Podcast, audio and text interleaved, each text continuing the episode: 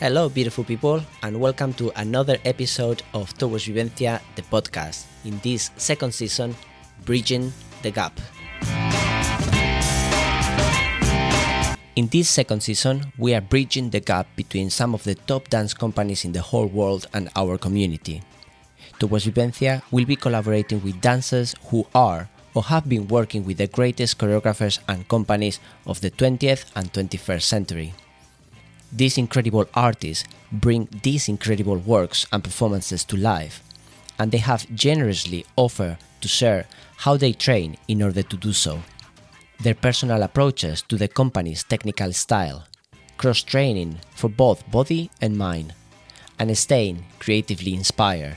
All this and more will provide a unique insight into how these dancers work, how they work within these companies, and how they bridge the gap between their previous training and what is required to work with those companies. Hello everyone, we have today with us Ian Garside. He's a beautiful human being inside, outside, and in between. I haven't seen much of the in between, but I am imagining that uh, he is.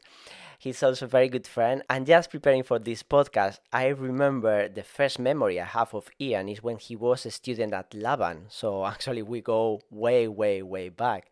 So, Ian, thank you so much for taking the time for speaking with us today for this podcast and also for teaching with us next week. Sure, absolute pleasure. Thanks for inviting me. Uh, I'm really looking forward. It's always a pleasure to to chat with Ian.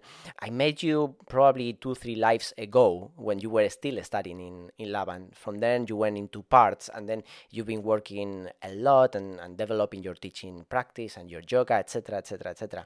Can you tell us a little bit about who is Ian today?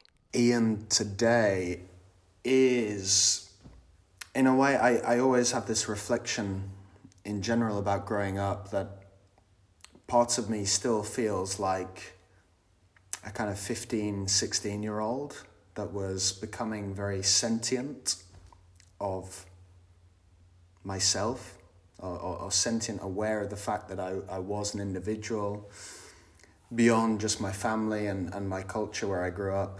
And I think I, I've always carried a little bit of that with me through all of my experiences.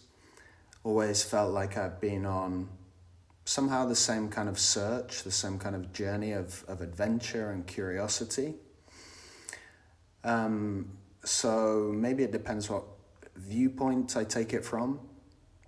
Um, but the Ian of today is kind of going through a new transition. I'm living in Spanish speaking territory, so I'm, I'm becoming this new Spanish speaking Ian, which I'm slowly growing confidence in. Uh, a couple of years ago, I think I wouldn't have defined that as part of my identity, and now it's very much a, a part of my identity. Um, I'm living a, a much more local life because of the small place that I live in, and that was really compounded by all of the quarantine regulations from COVID 19 and the cancellation of a big, big job, big traveling job that I had. So I found myself in my small town on this relatively small island with a lot of the the regularity of traveling and mixing with large numbers of very different people on a regular basis, suddenly shifting to meeting a lot of the same people over and over and over again, which is something that I probably haven't had since I was at school or maybe in short periods of the projects of, of work that I've done over the years. Um, so I'm going through this strange transition where I'm, I'm trying to kind of find this new home for myself where I am and figure out, I guess, what of my career and what of my skills in, in dance, in movement, in working with people can I try to apply to this new context. And in the place where I live, there is some dancing, but I don't necessarily connect my way of dancing with the, the current scene that's here. So it's not been as easy to just fall into finding work and interacting with with dancers here than I, I maybe thought it might have been originally. So the Ian of today is very much considering what of the skills I have can I apply in new situations and how can I kind of reformulate my idea of dancing and my idea of movement so that it has an application that's a little bit different from the experiences I've been using it for in, in, in the last decade, let's say. So that comes with teaching yoga, teaching yoga to the to the local community here. I've been studying to teach English, thinking that that's going to be a nice crossover from my interest in teaching. Um, that maybe down the line can somehow mix also with movement, teaching people about movement while also teaching them English here. And yeah, considering considering how and where to apply my knowledge and skills of movement in in in this new life that I find myself in. Thank you for that because uh, you voiced uh, in a really really nice way something that I've been thinking a lot. I've been talking to a lot of different professional dance companies over the last few months, uh, and uh, we can take as an example the the big tour that you were going to have with DV8 that it's now cancelled for now, and many other companies that have realized mm-hmm. that in March they gonna they are gonna decide to to tell all the dancers that the work is cancelled for the rest of 2021. So now we are seeing mm-hmm. as a community the repercussions of the pandemic because at the moment we were kind of like in a resilience. Uh, bite your teeth and let's see what happens. Absolutely. But now. Yeah, yeah. Yes. 2021 will all be fine. We can see that 2021 is not going to be fine. 2022, yeah. we don't know what's going to happen and we don't know how how is going to be the recovery for the sector. So I think it's majorly important that as dance artists we can start thinking how important is to be on a stage, how important is to be performing, how important is to be educating uh, future professional dance movers, which I think mm. is, is massive and it shouldn't not uh, be contemplated as an option, but also how we are going to reshape our careers to use our expertise in order to serve our local communities. So it's fantastic that you're voicing that. Therefore, Absolutely, yeah I would like to ask you, how is that search for you? Because you mentioned about movement. Uh, you you were teaching the, the most kind of like uh, the first step, you know, teaching English because it's your mother tongue. Uh, mm. Uh, teaching yoga because you have an education that, and then you were saying maybe in the future it's about teaching movement for uh, people who doesn't move and the intricacies of uh, the language with the movement how is being that how conscious has been that search how organic because of how the situation is evolving and i am not going to ask you what is going to be the result because we don't know but how you are you making those choices mm-hmm. I, I think up until now the process very much has been uh, organic in that some of it has been guided by the necessity of survival which is i search for jobs which I can kind of instantly do. I search for jobs which will instantly fit with my skill set. And then every so often along the way, I'll, I'll kind of hit a bump and I'll try something new. And that will then add to my kind of repertoire of what I think I'm able to share professionally. So, in terms of dance teaching, that's included along the way workshops about uh, the voice, workshops about speaking, using the voice while moving, which is kind of experiences that I got from the first time I worked with DV8 some years ago. And after a while, I started not offering that as a workshop because it was something that I didn't feel such close affinity with. Um, I'd never been teaching yoga, even though I'd been studying yoga for more than a decade already. And at some point, the quarantine seemed like a good opportunity to start applying that locally. So that became a, a new outlet for my skills. And I think the, the consciousness of my choices Some of it is following my immediate interest in a particular moment, mixed with the opportunities that are around. So, the example of the yoga was a great one. I wasn't able to just start teaching dance in my local community during quarantine. I probably wasn't interested either because I would have ended up teaching children, teenagers, pre professionals, which is something that I've kind of moved away from in, in recent years and I don't have a great interest in doing at the moment. Whereas teaching yoga was something that I felt I could give a lot of enthusiasm and I knew that I would get a great uh, sense of achievement from because I could share something that I felt was useful that I knew knew that other people would appreciate and that was kind of a conscious choice to put my effort into that for a while more than trying to teach dance in a context that I knew I was going to struggle with and I knew was going to cause me some heartache. So I thought better that I try something new that I don't know whether immediately will satisfy as much as other things have satisfied me but at least there will be a new opportunity for me to try something different, put my skills into a different context, and, and see what comes up from it. So, thinking back to your question as, as to where's this going to go and how am I going to make choices about this in the future, it's still evolving, and I don't necessarily have a very structured plan. My strategy of how to proceed is a little bit cruising or surfing through the dreams or the ambitions that I have, thinking about teaching movement to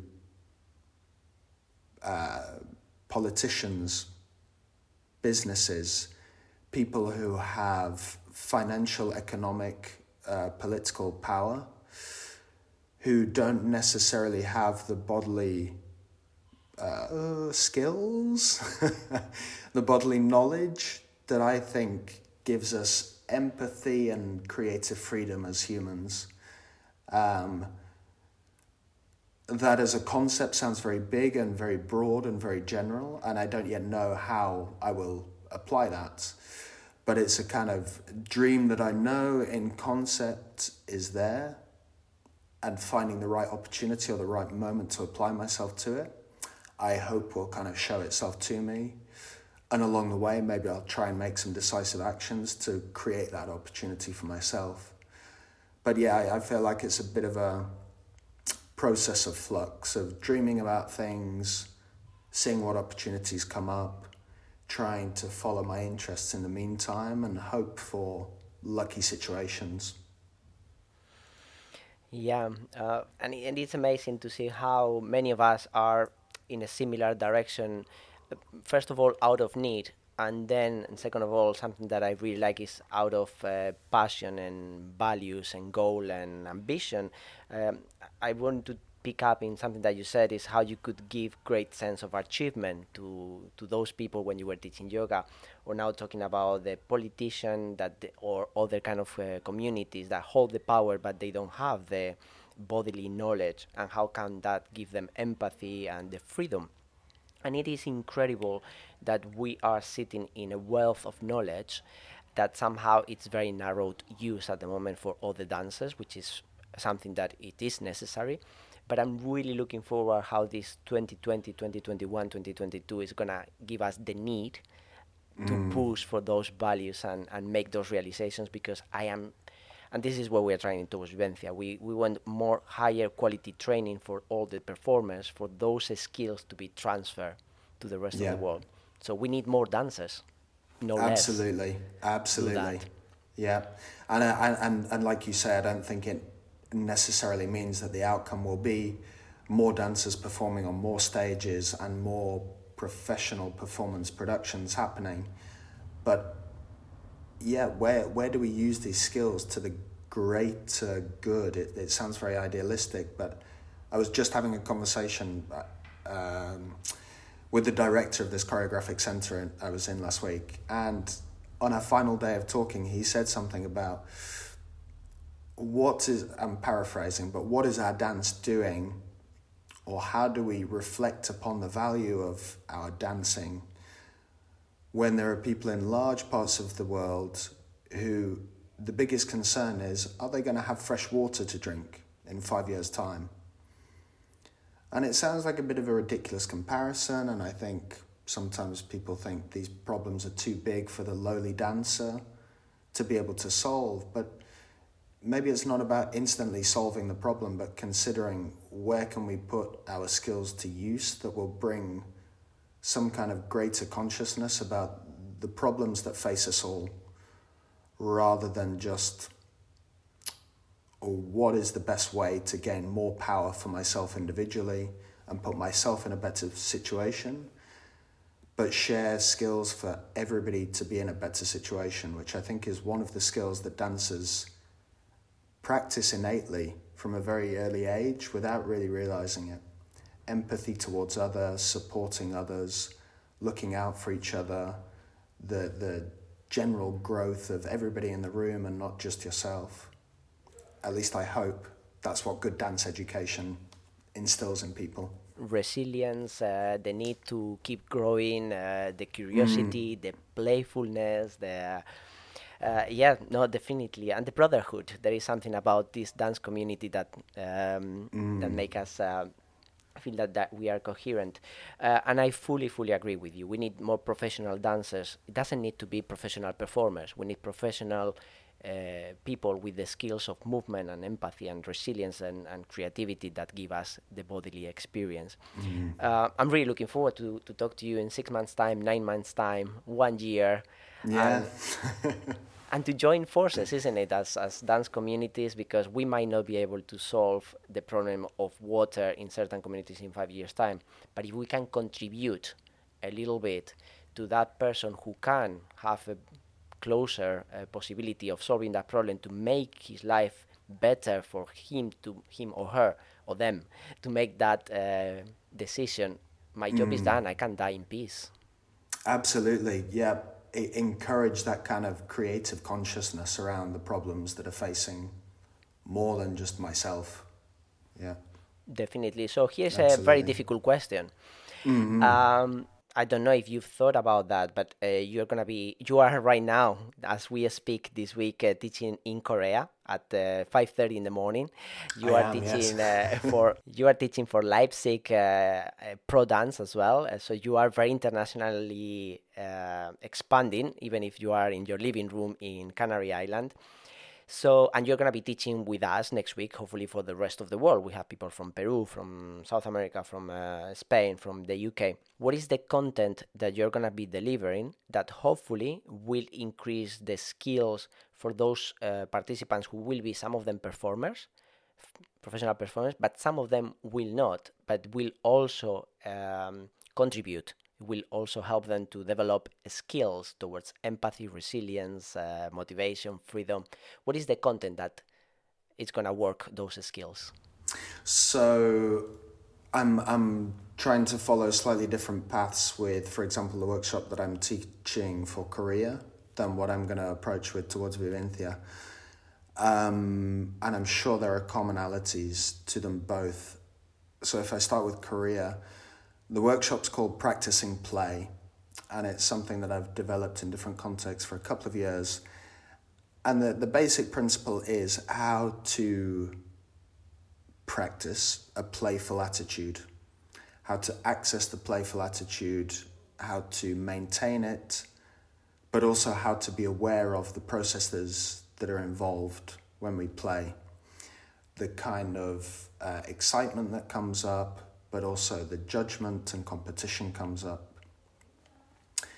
So then, if I jump forward to what I'll be teaching with towards Vivencia, which I've called at the moment rigorous, not rigid, thinking about our conversation that initiated uh, me proposing this workshop, which was what did I feel like I was missing when I was working at a high professional level that I needed to work with DV8 or, or other companies with a similar reputation and it was something about resilience through rigorous practice, determination to carry on despite hardship, despite self doubt, despite physical pain or physical limitation.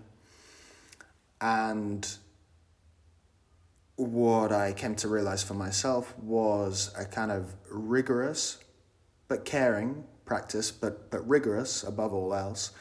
Rigorous practice was what allowed me the perseverance to keep coming back and around to myself with all of these difficulties around me and be able to kind of pass the time while still staying myself, not breaking myself, not um, turning into a different me, but maintaining some kind of conviction of the identity that I was carrying with me.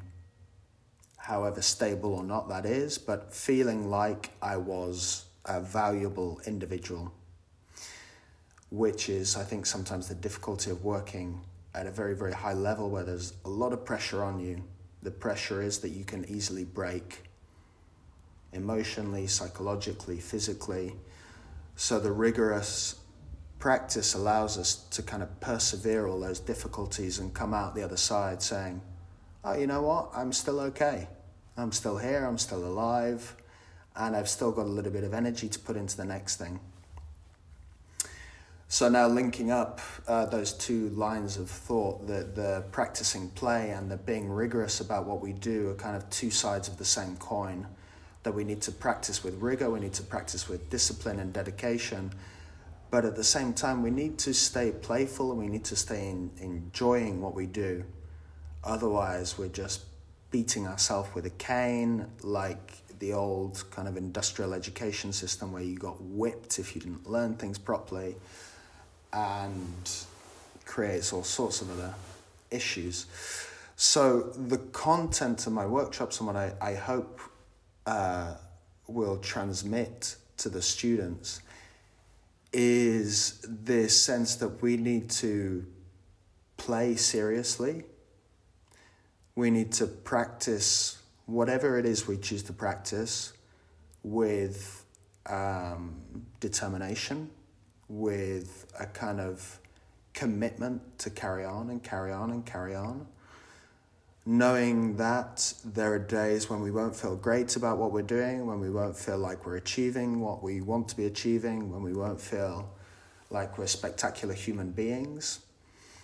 So, also maintain this kind of playful approach that at the end of the day, it's okay. It, I, I sometimes say in classes, it doesn't matter it really doesn't matter. We're not nuclear scientists. We don't have the nuclear button underneath our thumb that can destroy the world in a second. If I mess up what I'm doing or I don't feel great about how I've danced today, there's going to be another moment where I can try all of this again and enjoy a fresh approach to whatever it is I'm trying.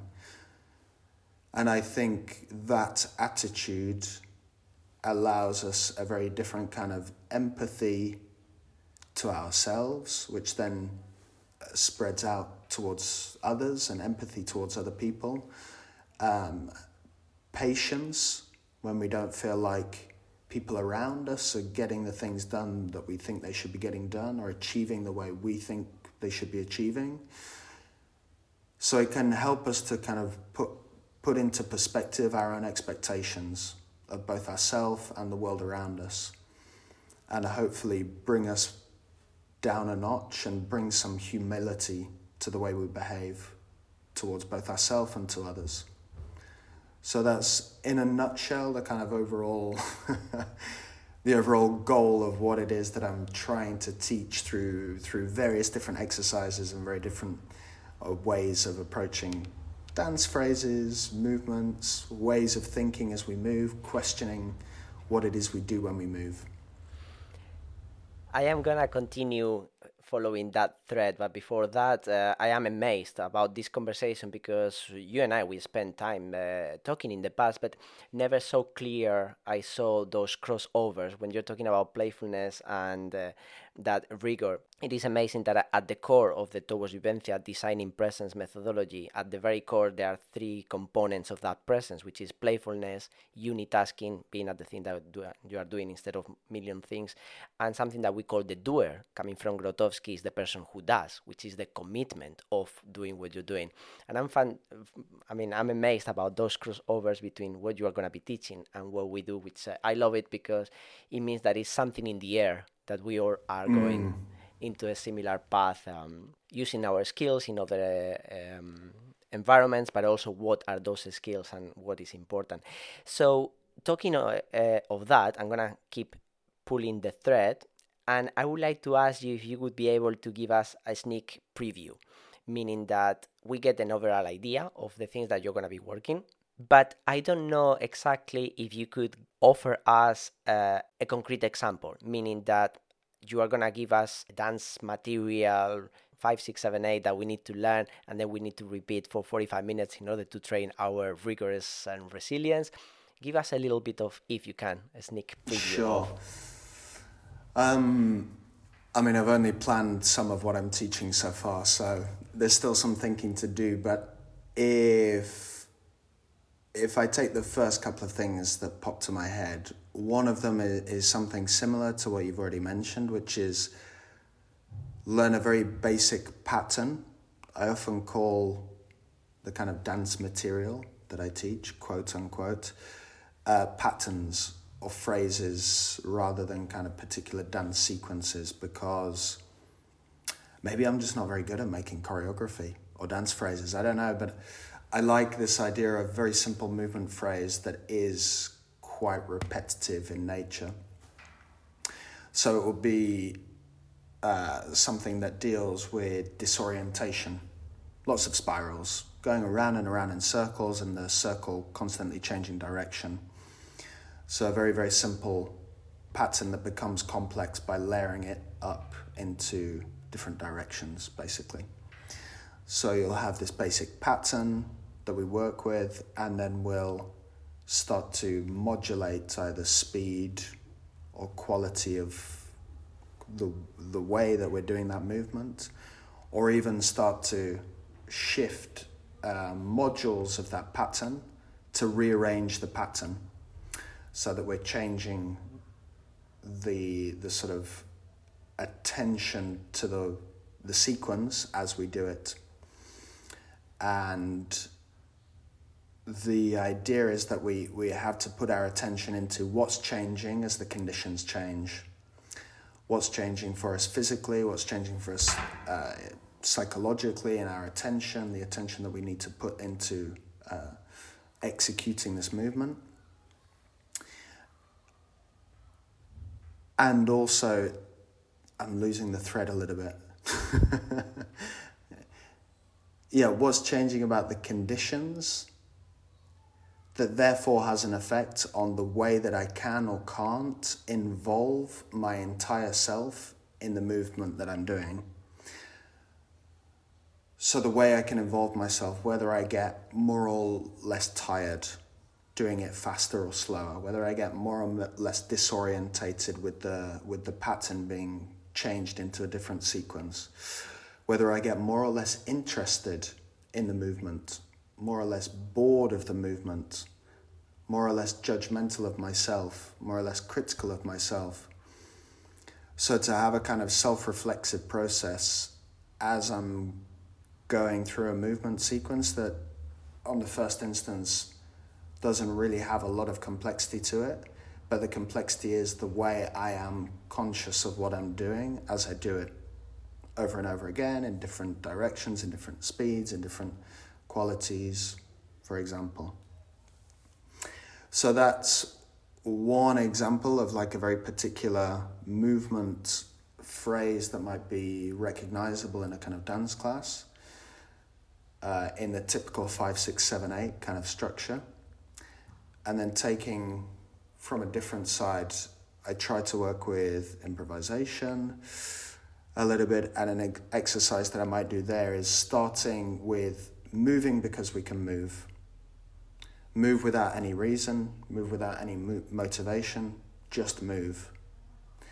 And as we start to move, as you start to notice what it is that you're doing, be precise about what it is that you're noticing in yourself as you move. Start to pick up on a detail, take a detail, and then uh, hone in, zone in on that detail, and make that the material of your dancing. Focus in on something that you're doing and make that the, the, the material and the attention of what it is that you do. And then again go through a very similar kind of mental process of what it is we're paying attention to as we dance. How aware of we are how aware are we of the judgments of ourselves or others? If we're dancing in a studio with other people a bit more difficult with, with zoom screens uh, but how aware are we of the judgments that we're making how aware are we of the decisions that we're making as we progress through something that is simple as pick up a detail in your own moving and make that the focus of your moving? And the whole kind of psychological process that comes along with that of self criticism, self judgment, uh, the boredom and motivation thing that I was talking about earlier, and how to find um, patience within ourselves to go through these different lulls, these different barriers or different doorways that might inhibit us from going further along the path of discovering what is deep inside or, or, or further along in that movement. So that we don't just give up too quickly, we don't just change to a different idea because that's boring us or we think it's not interesting to other people's vision, to other people's gaze, so that we have to, in a way, confront ourselves with the judgments that we're making about our own movement and persevere. Persevere and see what kind of uh, reflections we make upon ourselves as we go along a journey that doesn't really have any substance to it, but the substance is what we create by being in it. And it serves as a kind of vehicle for us to be able to process our own mental process through that movement process. Mm, particularly relevant, isn't it? Um, and I'm really happy to see how many of us are also going in the direction of, in a very tangible way, start training skills as necessary as awareness or consciousness. We were used to work on upper body skills and stamina and resilience, but mm. those non-tangible skills as uh, consciousness or awareness, how we are finding ways of training them very, very tangible. Mm. It seems particularly challenging but also equally necessary nowadays because it seems like it's gonna be very very soon a, a lost craft attention and resilience and dedication and patience in a moment that we are used to choose if a video we like it or not in the first three seconds and we normally don't see more than 12 of those seconds in social media mm-hmm. when we have immense uh, choice in our Netflix channels uh, and and different ways of communicating. Sometimes for a meeting, we spend hours deciding WhatsApp, Zoom, Slack, Messenger. Mm-hmm. Are you are you finding challenging to work on the, that patience and resilience more now than ten years ago? First of all, as a, as Ian, as a, for as an individual, and also for the participants of the workshops that receive that content? Um, I couldn't be 100% sure because maybe two reasons. One, my own kind of an understanding of what it is that I'm trying to teach has developed and, and matured in a way. Um, I still go into most teaching contexts with some kind of insecurity, some kind of unsureness about what it is that I'm actually trying to do.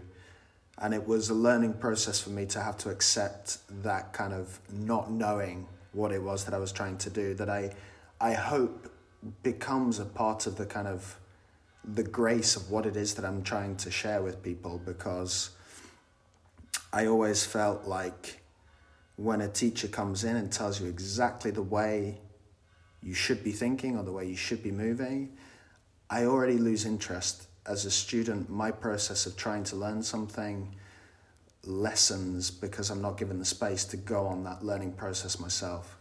So I hope that uh, as a teacher, not being entirely sure of what I'm trying to do all the time, leave some of the space for a student to also figure things out and become the teachers of tomorrow because we're all going through this process of learning that constantly, you know, goes around in cycles.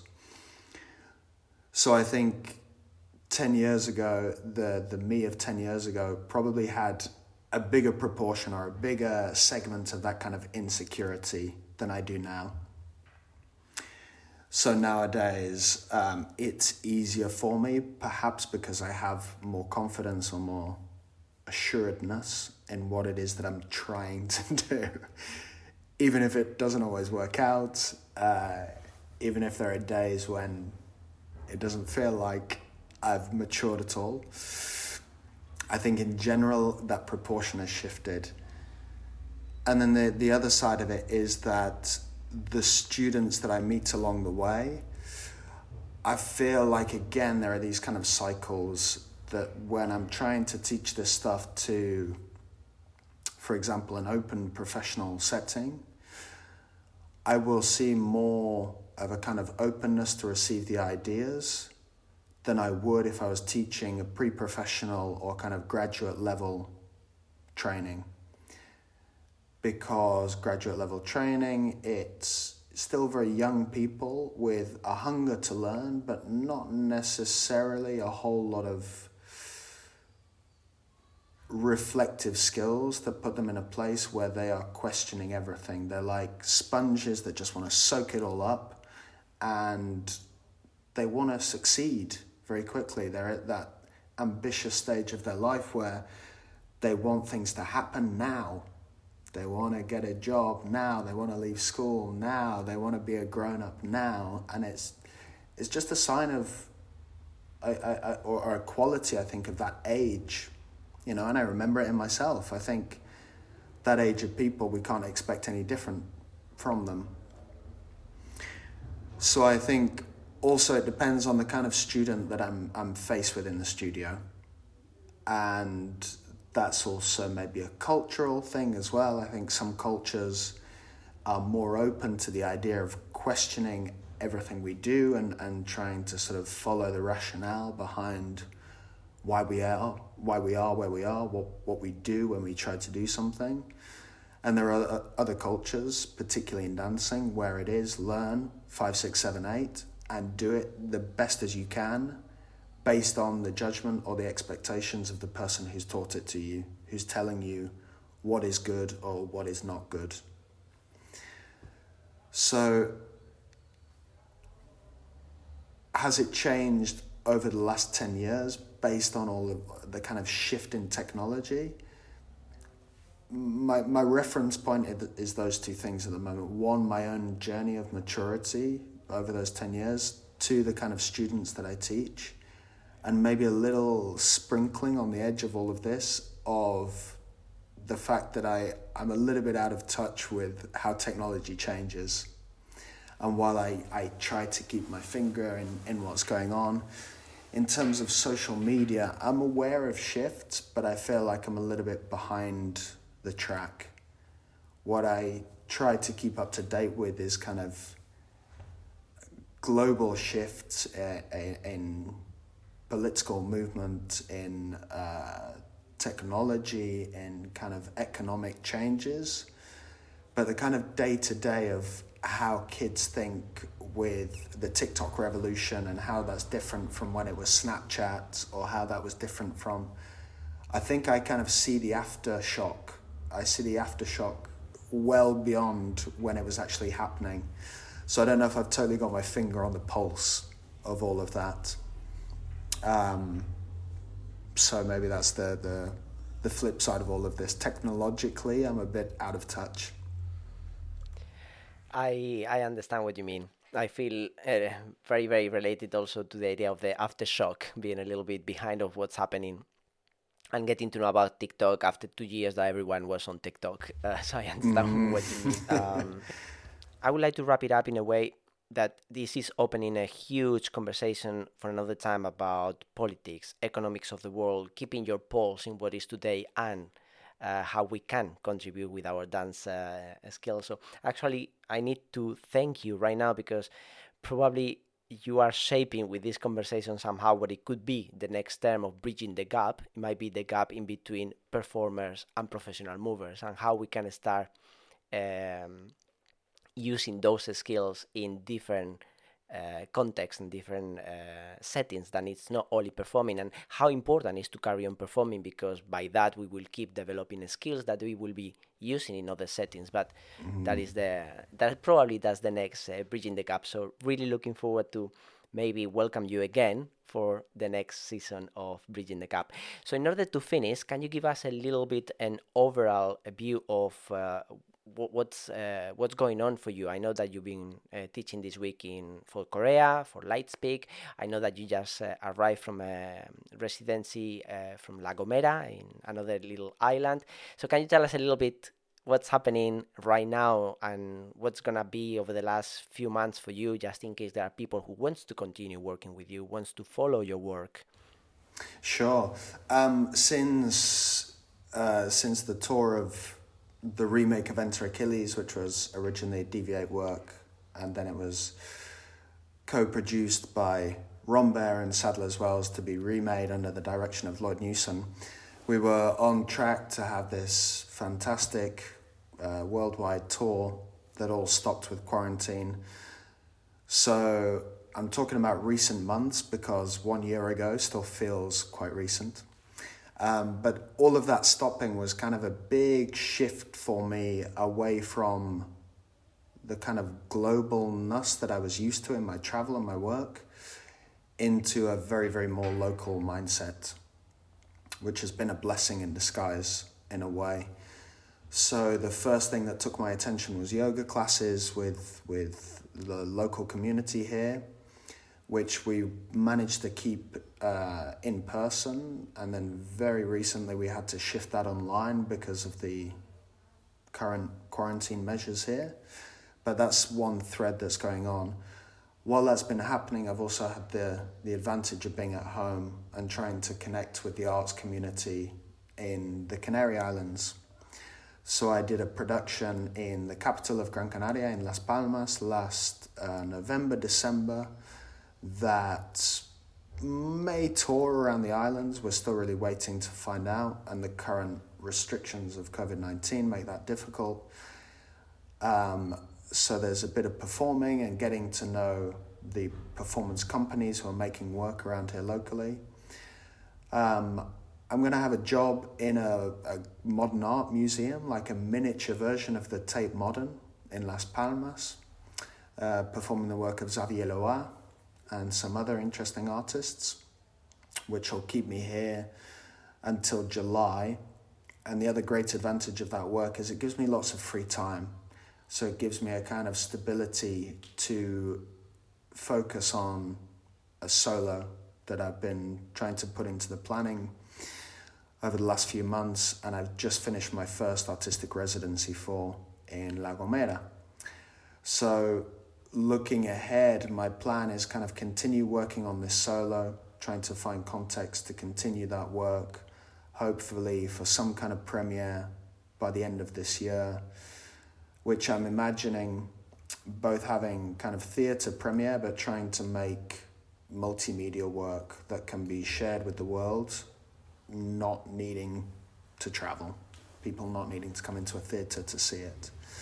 So that's kind of my my particular creative um, adventure at the moment and what I'm doing, alongside trying to get more and more involved in the local art scenes in the Canary Islands, along with trying to maintain my teaching practice because it's something that I've always loved doing and with the DV8, with the Enter Achilles production, I kind of left that aside for a while.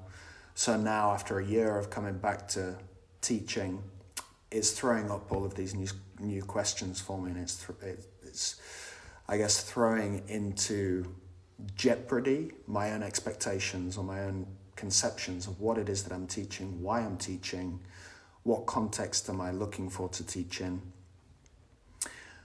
So my my aim is to try and find more and more opportunity to support myself in that search, to, to continue being able to teach and continue to be able to find supportive environments where people are interested to be asking the questions or to support me in those kind of questions that I'm asking.